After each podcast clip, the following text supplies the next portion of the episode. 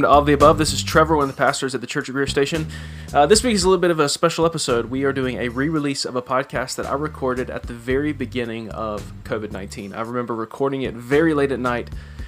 Goodness, in the early days when everything was breaking with COVID 19. We're re releasing it because I listened to it again recently and thought, goodness gracious, there are some insights that need to be internalized by believers it's a uh, I, I, I was reading through Screwtape letters at that time and some insights that I think Screwtape had about our situation I thought were really relevant and I think they are even more relevant now. Even though things have changed even though things have grown more complex uh, I think the truth remains. Uh, sort of the, the, the, emphasis that I that I put forward there from Screwtape I think it is as, as relevant as ever. Uh, listen to it again. Let me know what you think. Hope it's encouraging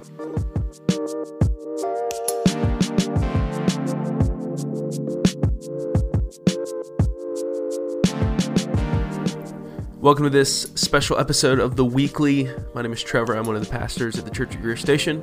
It's good to be with you. Uh, looking forward to sharing a little bit with you. Um, uh, recently, w- with our pastoral residents, we read through the Screwtape letters. And as I was reflecting on everything related to the coronavirus, um, I couldn't help but think of letter five from the Screwtape Letters. Now, if, you're not familiar with Screwtape Letters, it's written by C.S. Lewis, one of my favorite authors, and it was written during the time of World War II. Um, and so it's uh, World War II is um, it's addressed a couple of times throughout the book, and it's in it.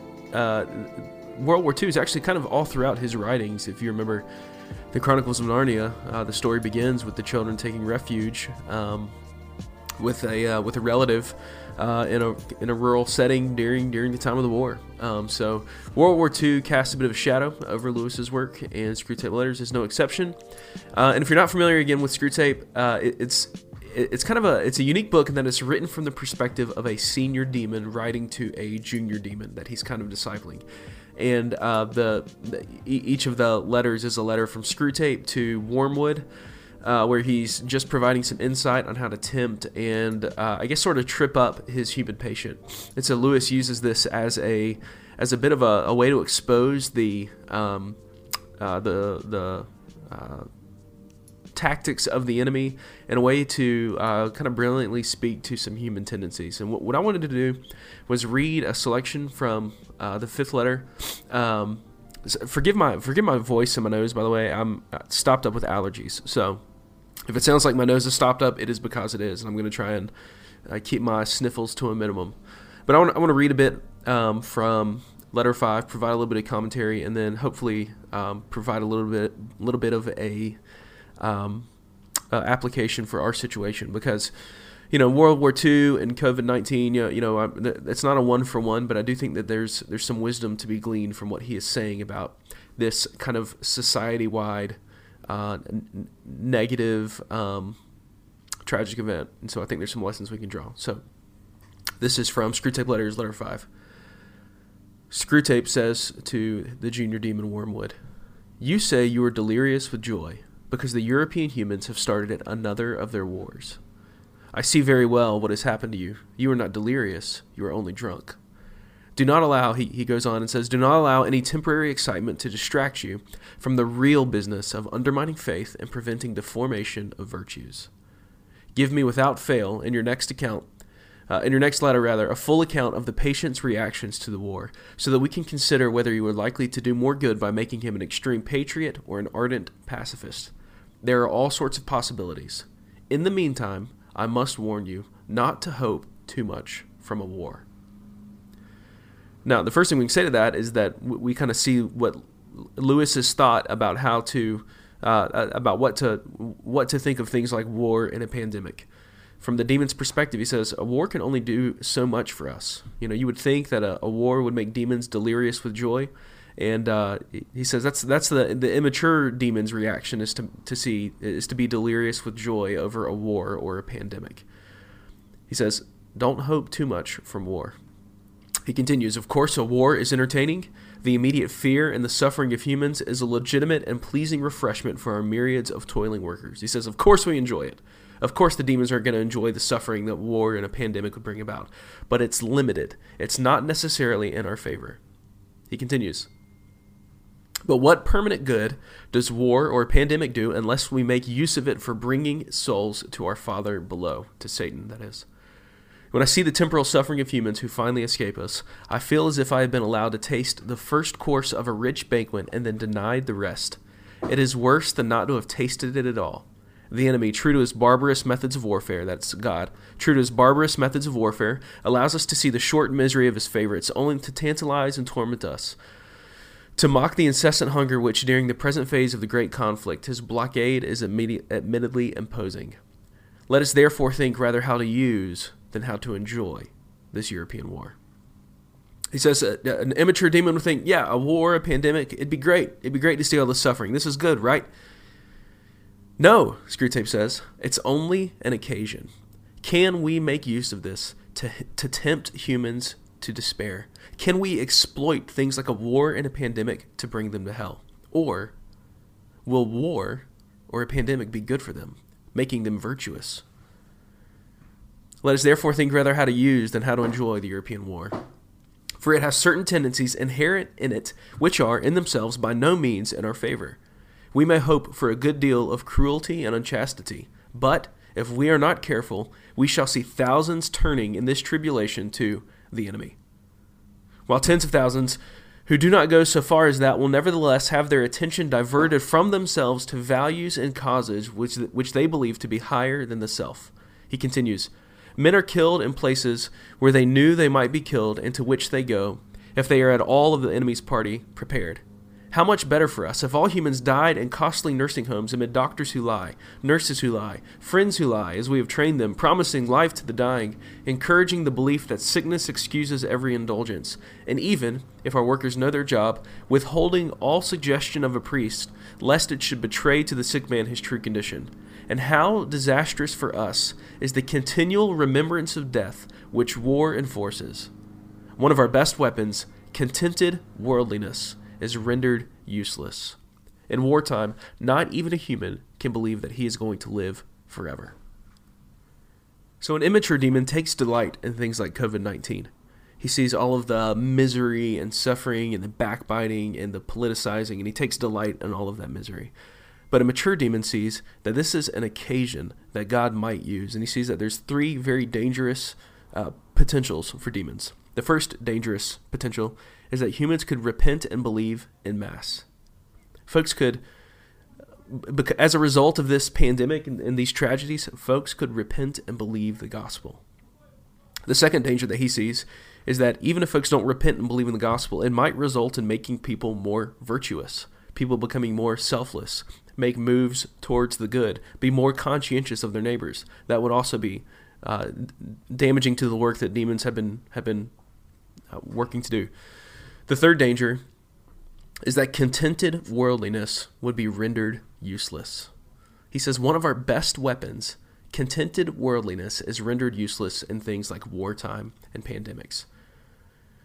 Contented worldliness is that kind of day in and day out, uh, everything's fine sort of existence. Um, it's that it's that kind of life that has no room for dealing with our souls before a holy God, and it is constantly too busy to really consider that we are going to die. That way of life, Screwtape says, is, is forced to dry up in times like these, and that is bad news for a demon. So here's, here's a big takeaway for us. I think what Lewis would have for us to see. Things like World War II and a pandemic like COVID 19 is simply this it is an occasion. Now, over the next few weeks and maybe even months, life is going to look very, very different for us. Uh, we'll be stuck in our homes. Many of us will be stuck in our homes. Our church won't be gathering. Our church has recommended, along with our governor and organizations like the CDC and the president himself, to embrace social distancing. These are very, very strange times, um, and by all indications, it's very, very serious. Um, I'm obviously no expert, but it seems like maintaining our distance is really the best mode of operation right now. Uh, this time is going to test and reveal a lot to us. It's going to test and reveal to us the true life of our church beyond Sunday worship gathering. Uh, a question that we've we've really wanted to kind of hold out to our church is this: What will this time away from one another expose about our Christian life as a church? Um, will, will, our community and our connections as a church community be able to withstand this physical distance? When the pulpit, the band, the stage, when the gathering is removed, what remains of our faith? Is it going to expose a spiritual poverty that we didn't realize that, that we had? Will we be present to care for one another? And will we, as Aaron taught last Sunday, will we embrace our freedom as sons and daughters to figure out how to serve and love one another? That we're looking at all sorts of small and large, maybe even long-term changes. Um, times like these are are, I mean, this is a, a bit of a historical moment for us. And so the question for us is this: What will we make of this occasion? As individuals, as a church, how will we respond to this? What will we make of this occasion?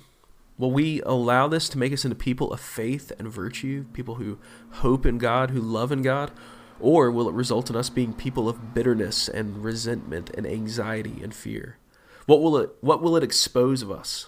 And how will we respond? What sort of people are we? What do we believe about God? What do we hope in?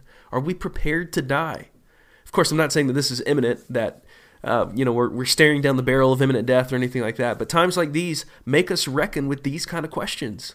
Am I prepared to die? What kind of person am I really? We were reminded in times like these that any sense of being far off or far off from or well beyond the times of the Bible and the times of Christians long ago, that sense of progress that we made, it's, it's a bit of a myth because at the end of the day, at the end of the day, we are all vulnerable to suffering. We are all vulnerable to pestilence and disease. As Rich Mullins sings, we are not as strong as we think we are. We are reminded of our mortality, the reality that we will all die. And so this is an opportunity. It is an occasion for us. How will we respond to COVID 19? I'd encourage us to consider changing and, and, reassessing just a couple of things. Let us reassess our habits. Our habits, if you, if you think about your habits, your habits are the things that make up your minutes, which make up your days, which make up your years, which make up your life. What course are your habits setting you on as they stand now? And could this be God's grace to give you space to reset those habits? Could we read more? Could we read more stuff of substance, stuff of goodness, stuff that's going to make us virtuous, good, whole people? Could we watch less stuff, be that news or The Office, Netflix, you know, whatever, sports, whatever it might be? Let's reassess our habits. Let's let's reassess who we are becoming in light of the things that we devote ourselves to routinely. I'd also say let's let's reassess the pace uh, the the pace of our life, the pace at which we live. Are we living at a at a pace that um, uh, is inconsistent with our own uh, finiteness? Are, are, we are we uh, do we live from a place of thinking that I'm going to live forever and that I don't need to take care of myself? Like the, the Lord gave us a Sabbath for a reason. He wants us to slow down. We, we need to slow down and consider ourselves before the Lord. We need to we need to rest. We need to live at a pace that is healthy and good and doesn't crowd out margin for others and for life with God. Let us reassess our own selfishness. Are there some ways that we can become more selfless, more others centered? If that's maybe it's the others in our home. Maybe we maybe this time at home with our children confronts us with the reality that we are really selfish and that we do not like our kids. And if that's the case, the kids are not the problem. Let us reassess our selfishness. Let us also become more God centered. Let us learn to pray and be still before the Lord. Let us lay our hearts bare before God. Let us open our hearts and, and open His Word and allow God to speak to us. May God use COVID 19 to kill contented worldliness in us, to give us new life, to make our church and our families stronger, to undo the work of demons. And by God's grace, may we look back at spring of 2020 and say, This was a crossroads where God graciously brought us to our knees and changed us. He broke us to remake us. This is only an occasion. Uh, this is only an occasion for us. It's an opportunity for us to learn, to become new, to allow God to work in us. And, and I would encourage us to really take seriously uh, this opportunity and, and really think honestly and seriously about what this could be for us as a church. Thanks for listening. Be safe. Stay away from one another, but uh, physically, but stay close to one another digitally. Uh, by God's grace, He's given us the means to do that. And I uh, look forward to hearing uh, uh, from each of you and, and seeing what the Lord does through this season. God bless.